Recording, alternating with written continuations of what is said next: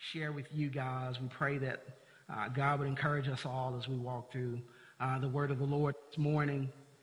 In the book of Acts, again, uh, of course, we're uh, walking through in our series uh, entitled Unstoppable, looking at the life uh, of the early church, specifically life in the early church in the light of Jesus' instructions to the, to the apostles in verses 4 and verses 8 of chapter 1 uh, of Acts and what happened in the life of the church as a result of those instructions and their submission to those instructions. Amen. Scripture saying in verse 4 of chapter 1, he ordered them not to depart from Jerusalem, but to wait for the promise of the Father, which he said, You heard from me, for John baptized with water, but you will be baptized with the Holy Spirit not many days from now. And in verse 8, but you will receive power after or when, there we go, trying to quote KJV and read ESV. It happens. But you will receive power when the Holy Spirit comes upon you, and you will be my witnesses in Jerusalem and in all Judea and Samaria and to the end of the earth. Jesus instructs them to wait for the promise which would bring power. And the purpose both the promise and the power is witnesses. He said, after that which the Holy Ghost uh, comes upon you, you shall be my witnesses. Amen.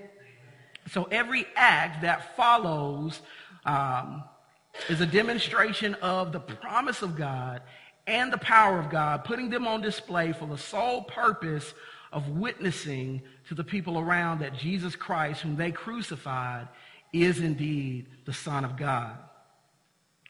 This divine act of show and tell begins in Acts chapter 2, which uh, Pastor Crawford preached on a couple of weeks ago with the day of Pentecost as we see uh, the glory of God displayed with the demonstration of power and immediately followed um, by the gospel of Christ being declared by Peter, his first sermon, amazing sermon. 3,000 people were added to the church uh, that day. That's every preacher's dream. Amen. Scripture says, Suddenly there came from heaven a sound like a mighty rushing wind that filled the house, and divided tongues of fire appeared to them and rested on them, uh, each of them, and they were filled, all filled with the Holy Spirit, and began to speak in other tongues as the Spirit gave utterance. Scripture continues in the, uh, in the account saying the people were uh, bewildered because each one was hearing them speak in his own language. Again, it was a time of a festival, and there were lots of different nationalities uh, in the place. But here they're hearing their own language, amazed and astonished. The scripture continues. They question are these not all Galileans? How is it that we hear each of us in his own language, hearing them telling in, in our own tongues the mighty works of God? They were amazed and perplexed, and scripture records that they were saying to one another, What does this mean? Then Peter lifts up his voice in response to declare the good news of the gospel before all who were gathered. And in Acts chapter 3, we repeat, or we have a repeat rather, of this glory, display of glory, and the declaration of the gospel. The glory of God displayed that men might see, that they might take notice, and then the gospel of Christ declared that men might hear and believe and repent. So we see a wonder and a word. And although we see the wonder first, we don't want to get stuck on the wonder because the thing that is most wonderful about the text is the word of the Lord being declared and hearts being turned to Jesus. Amen. So we have the power of God on display here for no other reason, again, than for witness to the person and priesthood of Jesus Christ. Read with me Acts chapter 3, 1 through 5 here. Hear the words of the Lord. Now, Peter and John were going up to the temple at the, at the hour of prayer, the ninth hour. And a man lame from birth was being carried, whom they laid daily at the gate of the temple that is called the Beautiful Gate to ask alms of those entering the temple. Seeing Peter and John about to go into the temple, he asked to receive alms, and Peter directed his gaze, as did John, and said, Look at us. And he fixed his attention on them, expecting to receive something from them. The ninth hour is 3 p.m., and life in the early church still uh, involved a lot of activities in the temple, and certainly prayer, uh, most assuredly corporate prayer, uh, was something that was important uh, in the life of the early church. Still is prayer, still important in the life of the church. So when we see Jesus rebuking uh, Jewish leadership in certain places in Scripture uh, regarding the temple, we don't want to mistake that Jesus was um, trying to turn people away from church. Amen? Because you got some people out there who would say, you know, I can just be, I can be saved and not go to church. Well, Jesus never intended for people not to go to church. Amen?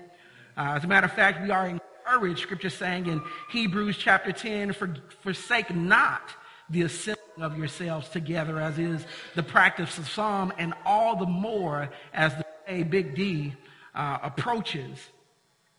But his intent is for us to have a right view of the church. So, church attendance, church membership, church activities, including prayer and the giving of offerings, are powerless to save. Salvation belongs to God alone. Amen? So, Peter and John are going to the temple to pray, and uh, as they were going up, they encountered this man, a man who is not named, he is only identified uh, by his condition and his life as a result of his condition. He's a man that has been lame from birth, scripture tells us, that is laid daily by those who are uh, referred to only as they, gate of the temple to ask alms. And there are several things we can learn from the wonder that God performed involving this man. And the first is that in wonder, God affirms worth. It can be challenging when you uh, find yourself in uh, a disadvantaged position, and sometimes we devalue ourselves, and certainly community, people around us can devalue us because of their perceived, um, their perception of our condition. But this man had a lifetime of lame. He knows lame. He's familiar with lame. Lame has been his means of provision. They laid him daily at the temple to ask alms to care for his life. Course, being lame from birth, he couldn't work, right? And so people in that time depended on the generosity of people going in and out of the temple. Other people know him as lame as he is even introduced to us as lame. But that's not how God identifies him. In her book, Gay Girl, Good God, Jackie Hill Perry talks about identity. She notes that too often we become known and even identify ourselves by our struggles and our conditions. For her, it was, you know, the gay girl. For others, it may be the alcoholic or the drug addict. For others, the adulterer the thief. Nobody knows your struggles like you do, so you can fill in the blank, right? because that list could literally go on and on with the things that we struggle with and the things that sometimes even we devalue ourselves in and are, are hesitant to go to God in prayer because we are ashamed to have to come and confess this thing again. In other places in Scripture, we see the blind man, the demon possessed, and here in our text, we have the lame man. But God never intended for our conditions or our struggles to be our identity. His heart is always for our identity to be tied to Him, our Creator, and not our conditions. And this is the heart of God because, again, we tend to esteem value or worth by identity. Uh, even in brands, right? You go to Kroger, you have your great value. No, that's Walmart, isn't it? Uh, you have your, your great value, though, at Walmart, and you have your Kroger brands, and then you have your brand name stuff, right? And sometimes we can say, hey, the, the Kroger brand is just not as good. And sometimes it's just as good, but that's us esteeming value based on identity, based on brand, but God doesn't esteem worth that way.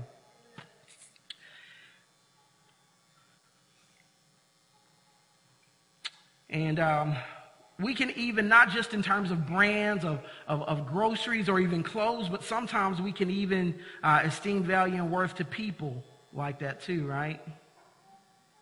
This is what many uh, of the people in the story of the Good Samaritan did. And so sometimes we do the same. When we see people like that, we will do what they did. We will cross the street or we will look the other way. Or in this day and age, we might pretend to be on our phone, anything to prevent from having engaged somebody like this who might be sitting and asking for donations or asking for alms. And you know, of course, we're not trying to guilt trip anybody. We're not saying the next time you see somebody downtown or in Walmart's parking lot with a sign that you just run right over to show how generous you are. But we are, we are wanting to challenge one another to check our hearts about how we determine and esteem value to people who are created in God's image and his likeness. Amen.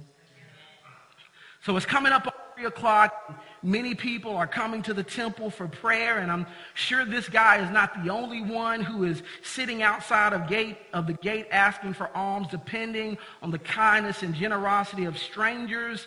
Uh, but in the midst of all the traffic, the lame man and Peter and John have a divine encounter. They notice one another where many of those coming into the service probably may have done again what you and I have done, and that's uh, uh, take every effort to avoid making eye contact uh, uh, with these people. Peter and John directed their gaze at him, scripture says, and said to him, Look at us. It's something, again, eye contact is kind of one of those things in terms of esteeming worth. When we respect people, when we care for people, we give them eye contact, right? So it's something for somebody to make eye contact with you when everybody else is trying to avoid making eye contact with you. But God is affirming his worth even in the midst of his condition. We see this also with Jesus in uh, Mark chapter 1 uh, with the leper that was healed. The, ne- the leper come to him, comes to him around uh, verse 39, verse 40, and he says, uh, If you will, you can make me clean. Now, scripture does record that Jesus, moved with pity, he stretched out his hand and touched him. He touched him first. He does go on and say in verse 40 and 41, I will be clean. But he touched him first. Now, there's a list, both written and unwritten, about things that you don't touch, and lepers are on that list. Amen? That's my one joke.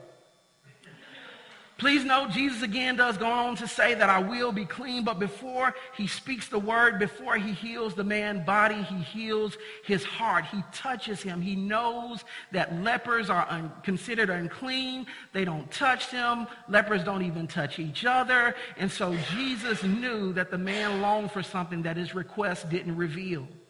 He affirms his worth. We are not our conditions, family. We are not our struggles. We are image bearers of God. And by default, we have value and we have worth. In wonder, also, God uses our lives to point others to himself. So we can't be caught up on our conditions and our struggles because when we do, we esteem them above God. But in wonder, God uses our lives, even where we are. This man was lame, considered uh, uh, useless by some, but God uses his life. That's very powerful. Sometimes God moves quietly, as in the case of the leper in Mark 1 when he healed that guy. He told him, hey, go and tell nobody, but go and show yourself to the priest and uh, make the offering that Moses commanded as proof. But sometimes he moves in a very public and very attention grabbing way, as in the case of our brother at the, the gate called. But one noted difference between the leper and the lame man the leper was seeking Jesus. He came to Jesus and said, If you will, you can make me clean. The brother at the temple was sitting, simply sitting at the gate. But what does that tell us? That proximity does not mean participation.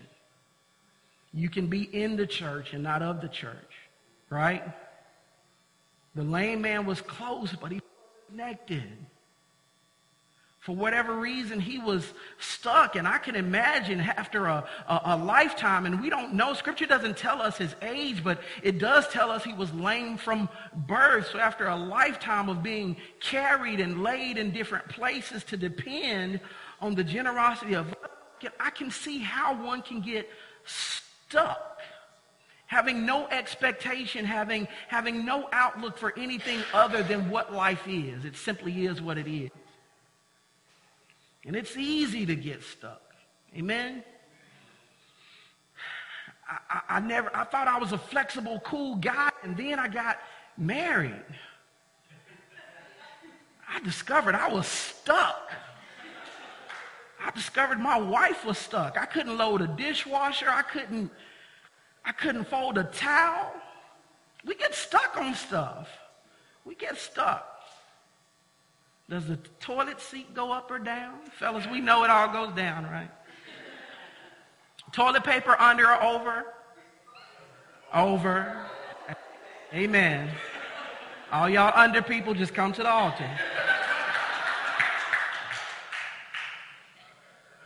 I was talking to a sister the other day at the hospital, and you know, she was sharing. She's a member of a church in Brandon uh, that my wife and I actually attended for some time, and she was sharing how you know she just she couldn't even hear the preacher during Sunday morning service because they didn't sing hymns. That's stuck. The people to whom Peter uh, is about to deliver his second sermon, they crucified Jesus to protect their church's cultural traditions. They are stuck. So after you've, you've been so stuck, sometimes it takes a, a, a radical response to get you unstuck. And that's what we have here. We have a radical uh, response. As I was thinking about this, I was reminded about a time several years ago when the young one and I went to Kroger. And, you know, we came out, loaded our groceries in the truck, and he darted off across the street to put the buggy in the cart return. And as kids do, once he pushed it in, he turned around and started to gun it back to me without looking. So he didn't see the truck coming at a high rate of speed. And so with everything that within me, and I won't do it in here because it'll be very loud with these acoustics, but I yelled, Jabin, stop. Couldn't afford to whisper. The weight of the moment required a radical response. I had to make sure that he heard me and he could obey my instructions. But I was obviously so loud, he stopped, the pickup stopped, everybody else in the, in the parking lot stopped. In this moment in our text, God intends to captivate not only the lame man's attention and affections, but also the attention and affections of those who are gathered for prayer. And since they were both so stuck, God had to do something radical to get their attention. Look with me at Acts 3, verses 6 through 11. But Peter said, I have no silver and gold, but what I do have, I give to you in the name of Jesus Christ of Nazareth, Nazareth, amen, rise up and walk. And he took him by the right hand and raised him up, and immediately his feet and ankles were made strong. And leaping up, he stood and began to walk and entered the temple with them quietly. No, walking and leaping and praising God. And all the people saw him walking and praising God and recognized him as the one who sat at the beautiful gate of the temple asking alms and were filled with wonder and amazement at what had happened to him. While he clung to Peter and John, all the people, utterly astonished, ran together to them in the portico called Solomon's. He cut up he made a scene. Just imagine, if you will, if we were all in here praying and somebody walked in just boisterous and loud, giving a Brother George praise. What would be our reaction? Do you think everybody could still just, just sit there or stand there praying and not turn to see what was going on? Everybody in the place would turn to see what was going on. And so he was not uh, uh, being irreverent. There was no intent in his heart to disrupt the service. Again, it's the hour of prayer, right? But praise and thanksgiving are the fruit of gratitude. When you can recognize what God has done or is doing in your life, praise and thanksgiving is automatic. Amen. And because God doesn't waste our pain, nor does he waste our praise, we know that this moment was strategic.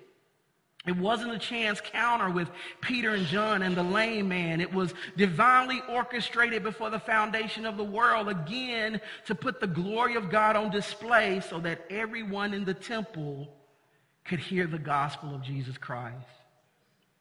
Everything up until now has been pointing towards this end. Too often, even in times past where I've preached this message before God kind of pull, started pulling us out of some of the, the, the connections we were in, when I would preach this text, I would stop at verse 8.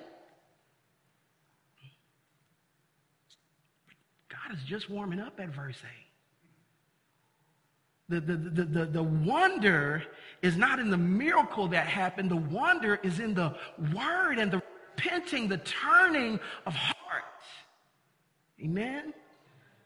If we stop at the healing, we miss the healer. If we stop at the wonder of God making the lame to walk, we miss the wonder of God calling dead men to life. So the man is healed. He erupts with praise. Uh, people come to see what all the fuss is about and see him walking and praising God. And are y'all looking at the text? Look at verse 10. They recognize verse 10 says, as the man who sat at the beautiful gate of the temple asking alms, what did they not call him?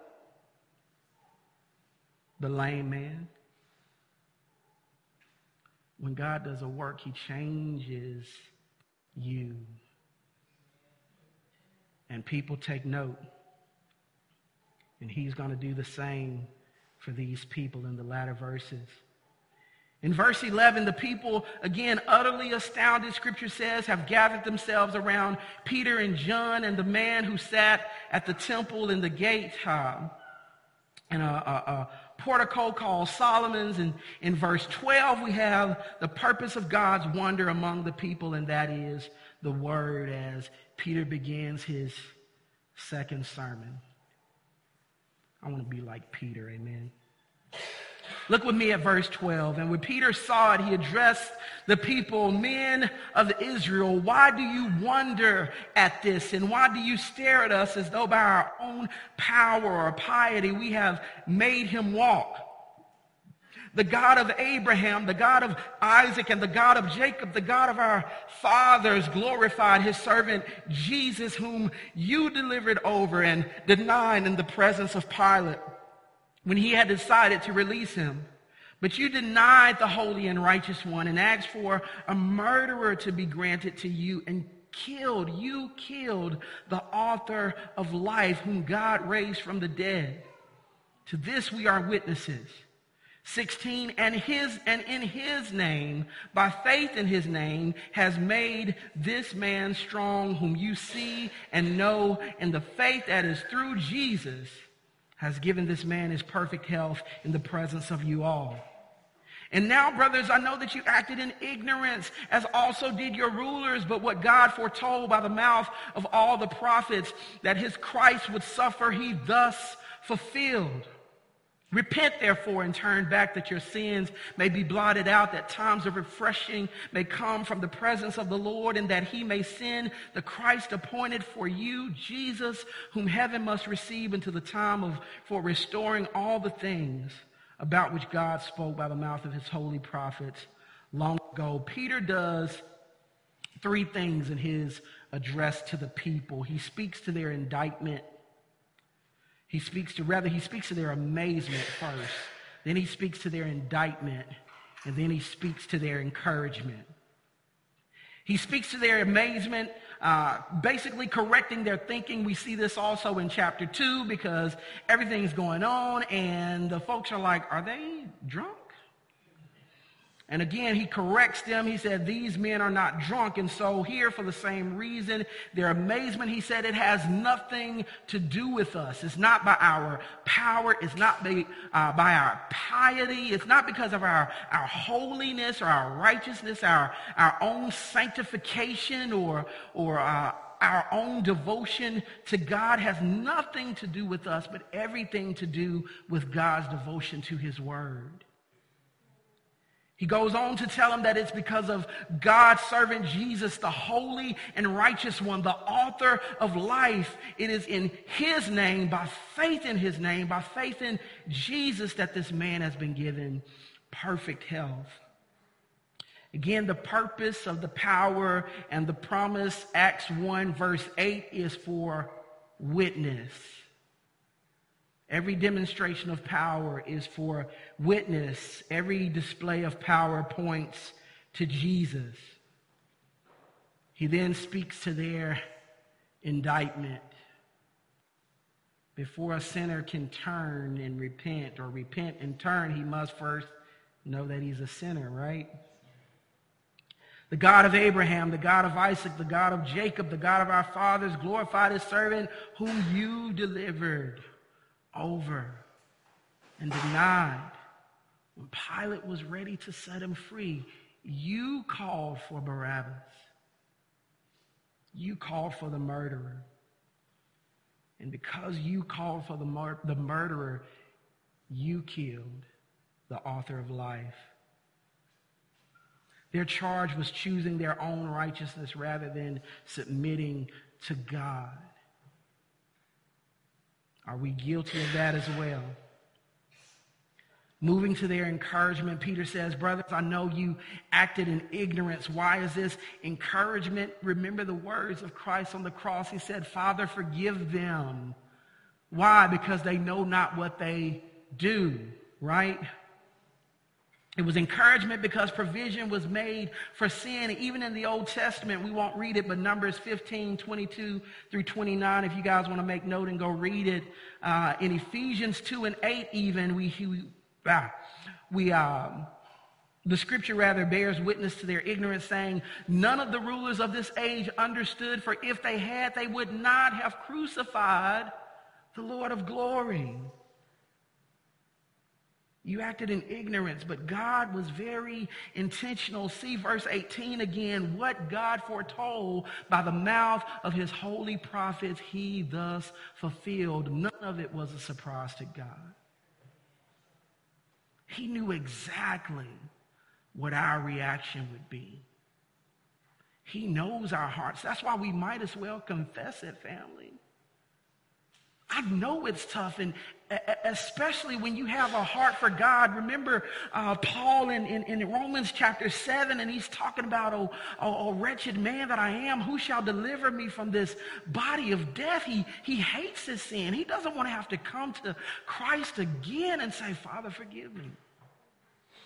I know you don't want to say that prayer. But God has made provision, and God knows not just that you're confessing it again, but that you probably will confess it again until the perfect comes. Amen. God has made provision.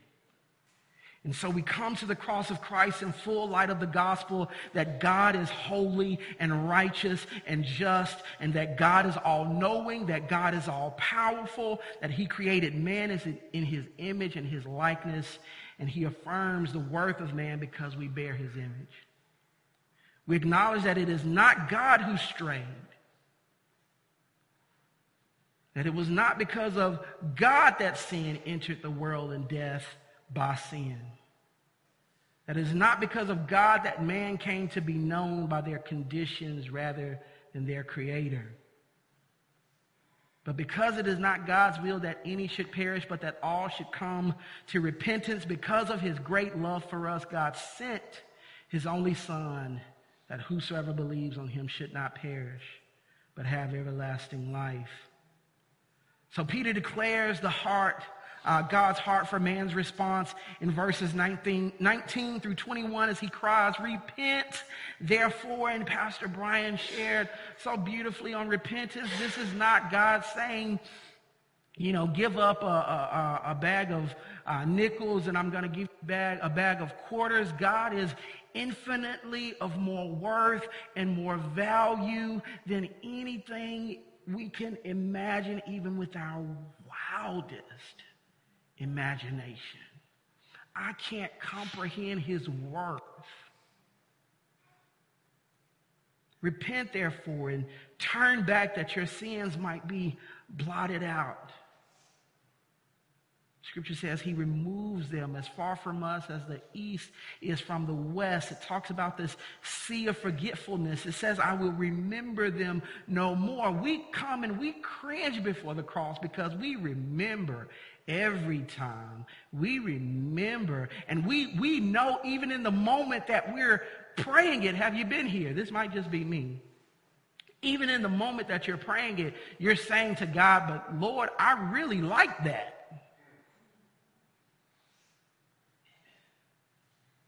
That might just be me. Repent and turn back that your sins might be blotted out, that times of refreshing can come, that he removes by his spirit, by his blood, he removes the burden, the shame, the guilt. The brother didn't walk in the temple knowing that he'd been lame and, and saying, you know, I'm not really supposed to be here. I'm not worthy to be in this church. No, he came in leap, walking and leaping and praising God. Was no shame in him because the Lord of glory had delivered. Times of refreshing may come from the presence of the Lord that he may send the Christ appointed for you, Jesus, whom heaven must receive until the time for restoring all things about which God had spoke by the mouth of his holy prophets long ago. Family, apart from Christ, we are no less lame and no less lost than the people in this text. We have our own conditions. Apart from Christ, our sin, guilt remains, and we are worthy of the punishment of sin, which is death. And so, my prayer for you, my prayer for ourselves, is that we would yield every broken piece,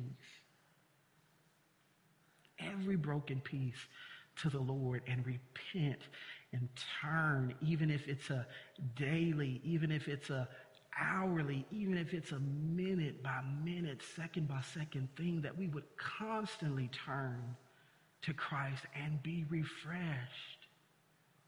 Amen. Scripture says the arm of the Lord is not short so that he cannot save. I don't care what your sin is. The blood is more powerful. I don't care how many times you've done it, how many times you confess, the blood is more powerful. And because scripture asks the question, what shall separate us from the love of God? And then to go out and list some things in this as nothing shall separate us from the love of God that is through Christ Jesus. There was room at the cross. Amen. Let us pray. Great God and King.